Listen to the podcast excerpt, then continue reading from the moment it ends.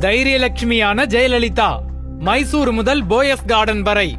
Jayalalithaa diary குறிப்புகள் முப்பத்தி நான்கு நீங்கள் தூங்கவே செய்யாத போது எப்படி ஒரு கொடுங்கனவிலிருந்து எழ முடியும் என்ற ஒரு வசனம் இரண்டாயிரத்தி நான்கில் வெளிவந்த தி மெஷினிஸ்ட் படத்தில் வரும். இந்த வசனத்தை நாம் இப்படியும் பொருள் கொள்ளலாம்.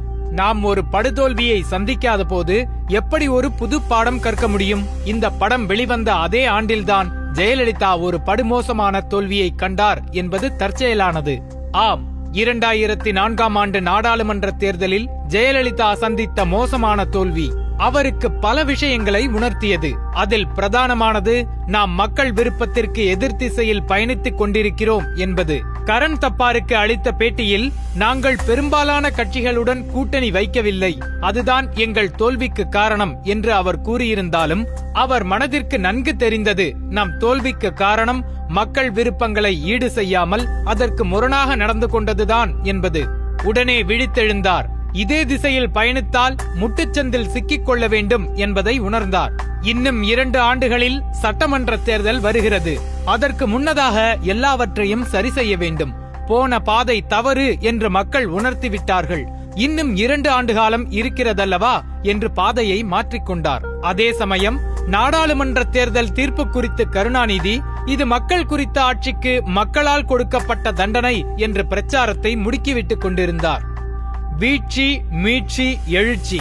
தேர்தல் முடிவுகள் வந்த சில வாரங்களில் ஜெயலலிதா டெல்லிக்கு பயணமானார். பிரதமர் மன்மோகன் சிங்கை சந்தித்து பதினேழு கோரிக்கைகள் அடங்கிய மனுவை கொடுத்தார். அது மட்டுமல்ல பிஜேபி தலைமையிலான தேசிய ஜனநாயக கூட்டணி குறித்த கேள்விக்கு நாங்கள் தேசிய ஜனநாயக கூட்டணியின் அங்கமல்ல அவர்கள்தான் எங்களுடன் கூட்டணி வைத்திருந்தார்கள் என்று பிஜேபியிலிருந்து நான் தள்ளிதான் நிற்கிறேன் என்பதை குறிப்பால் உணர்த்தினார். அவருக்கு அந்த சமயத்தில் இன்னொரு கவலையும் இருந்தது. கருணாநிதி மீண்டும் இரண்டாயிரத்தி ஆறாம் ஆண்டு சட்டப்பேரவை தேர்தலில் வென்று ஆட்சியை பிடித்து தனக்கு எதிரான நடவடிக்கைகளை எடுத்தால் என்ன செய்வது என்று நினைத்த அவர் தன் பிம்பத்தை மாற்றியமைக்க மக்கள் நல அரசுதான் இது என்பதை நிரூபிக்க அனைத்து நடவடிக்கைகளையும் முடுக்கிவிட்டார்.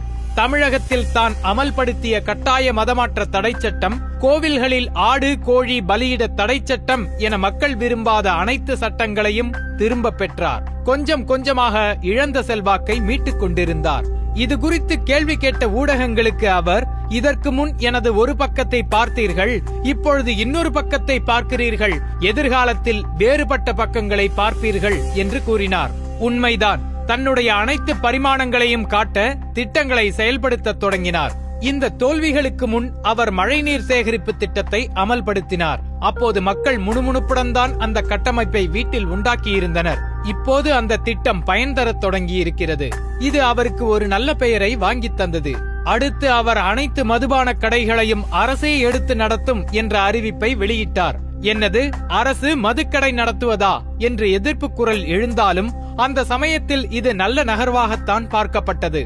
இதிலிருந்து வரும் வருமானம் மக்கள் நலத்திட்டங்களுக்கு பயன்படுத்தப்படும். டாஸ்மாக் மூலம் வேலைவாய்ப்பு உண்டாகும் என்று அறிவித்தார். அடுத்து வரவே வராது என்று கருதப்பட்ட வீராணம் கூட்டு குடிநீர் திட்டத்தை செயல்படுத்தி வீராணத்திலிருந்து தண்ணீரை சென்னைக்கு கொண்டு வந்து சென்னை வாசிகளின் தாகம் தணித்தார். இது சென்னை மக்கள் மத்தியில் அவருக்கு நல்ல பெயரை வாங்கித் தந்தது. மக்கள் அவரது மாற்றத்தை கூர்ந்து கவனித்துக் கொண்டிருக்க அக்டோபர் பதினெட்டு இரண்டாயிரத்தி நான்காம் ஆண்டு வந்த ஒரு செய்தி மொத்த இந்தியாவையும் அவரை நோக்கி திரும்பி பார்க்க வைத்தது. இரண்டாயிரத்தி நான்காம் ஆண்டு அக்டோபர் பத்தொன்பது செவ்வாய்க்கிழமையன்று அயற்சியுடன் சோம்பல் முறித்துக் கொண்டு தொலைக்காட்சி பொத்தானை அழுத்தியவர்கள் அதில் ஓடிய செய்தியை பார்த்து திகைத்து நின்றார்கள். இது உண்மைதானா என்று தன்னைத்தானே கிள்ளி பார்த்துக் கொண்டார்கள். வீரப்பனும் அவனது கூட்டாளிகளும் தருமபுரி பாப்பாரப்பட்டி பகுதியில் சுட்டுக் கொல்லப்பட்டார்கள் என்பதுதான் அந்த செய்தி. ஒரே நாளில் ஒட்டுமொத்த இந்தியாவின் பேசு பொருளானது இந்த செய்தி.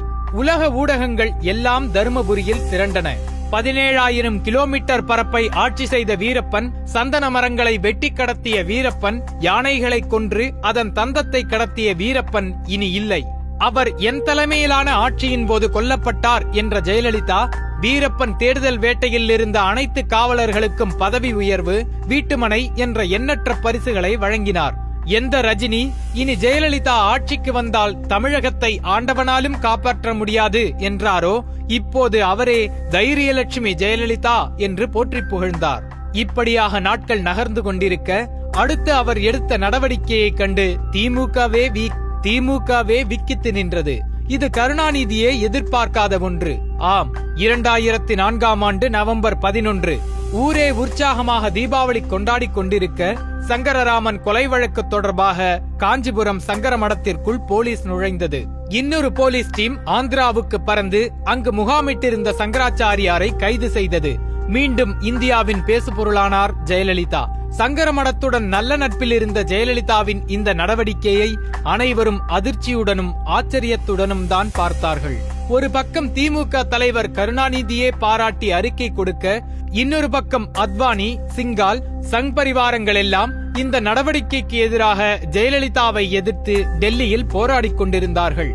கைது பரபரப்பு ஓய்ந்து சில தினங்கள் கடந்திருக்கும். புத்தாண்டை எதிர்நோக்கி காத்திருந்த சமயத்தில்தான் ஒரு பெரும் துயர் தமிழகத்தை தழுவியது. கிறிஸ்துமஸ் கொண்டாட்டம் முடிந்து மக்கள் வேளாங்கண்ணியிலிருந்து தங்கள் ஊருக்கு திரும்பிக் கொண்டிருக்க அதே நேரத்தில் சென்னையில் அந்த ஞாயிற்றுக்கிழமை பொழுதில் பலர் உற்சாகமாக நடைபயிற்சி செய்து கொண்டிருக்க கடலூரில் மீனவர்கள் கடலுக்குள் செல்ல தங்கள் படகை தயார் செய்து கொண்டிருக்க ஒரு பெரும் கடல் அலை அனைவரையும் வாரி இழுத்துச் சென்றது. அதுவரை யாரும் அந்த பேரழிவின் பெயரை அறிந்திருக்கவில்லை. பின்புதான் எல்லாரும் அறிந்தார்கள் அதற்கு சுனாமி என்ற பெயரை. ஒரு பெரும் துயர் கண்ணிமைக்கும் நேரத்தில் நிகழ்ந்துவிட்டது. ஆயிரக்கணக்கில் கொத்து கொத்தாக மனிதர்கள் மாண்டு கிடந்தார்கள். தமிழக அரசு உடனே விழித்தெழுந்தது. அனைத்து அரசு பணியாளர்களையும் முடக்கிவிட்டது. ஊழியர்கள் அர்ப்பணிப்புடன் பணியாற்றினார்கள். அரசு எந்திரம் வழக்கமான நத்தை வேகத்திலிருந்து தன்னைத்தானே விடுவித்துக் கொண்டு சுழன்று சுழன்று வேலை பார்த்தது. மீட்பு நடவடிக்கையும் புனர்வாழ்வில் அரசு எடுத்துக்கொண்ட சிரத்தையும் ஜெயலலிதாவிற்கு நல்ல பெயரை எடுத்து தந்தது.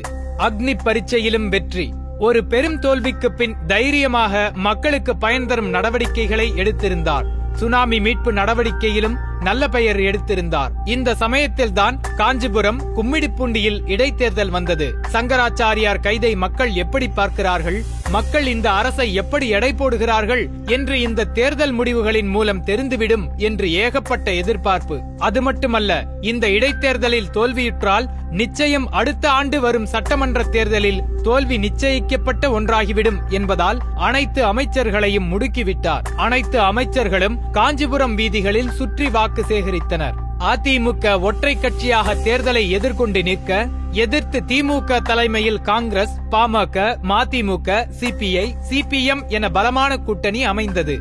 இந்த கூட்டணியை எதிர்த்து ஜெயலலிதா வென்றார். அதுவும் காஞ்சிபுரத்தில் பதினேழாயிரத்தி அறுநூத்தி நாற்பத்தி எட்டு வாக்கு வித்தியாசத்திலும் கும்மிடிப்பூண்டியில் இருபத்தி ஏழாயிரத்தி சொச்சம் வாக்குகள் வித்தியாசத்திலும் ஆம் அக்னி பரீட்சையில் வென்றார். ஒரு வீழ்ச்சியைக் கண்டு அதிலிருந்து மீட்சி பெற்று எழுச்சியடைந்து அடுத்த சட்டமன்ற தேர்தலுக்கான காய்களை நகர்த்திக் கொண்டிருந்தார். இரண்டு ஆண்டுகளுக்கு முன் தனக்கிருந்த மோசமான பிம்பத்தை சரி செய்திருந்தார். சட்டமன்ற தேர்தல் நெருங்கியது. பல கூட்டணி குழப்பங்களும் அரங்கேறின. தொடரும்.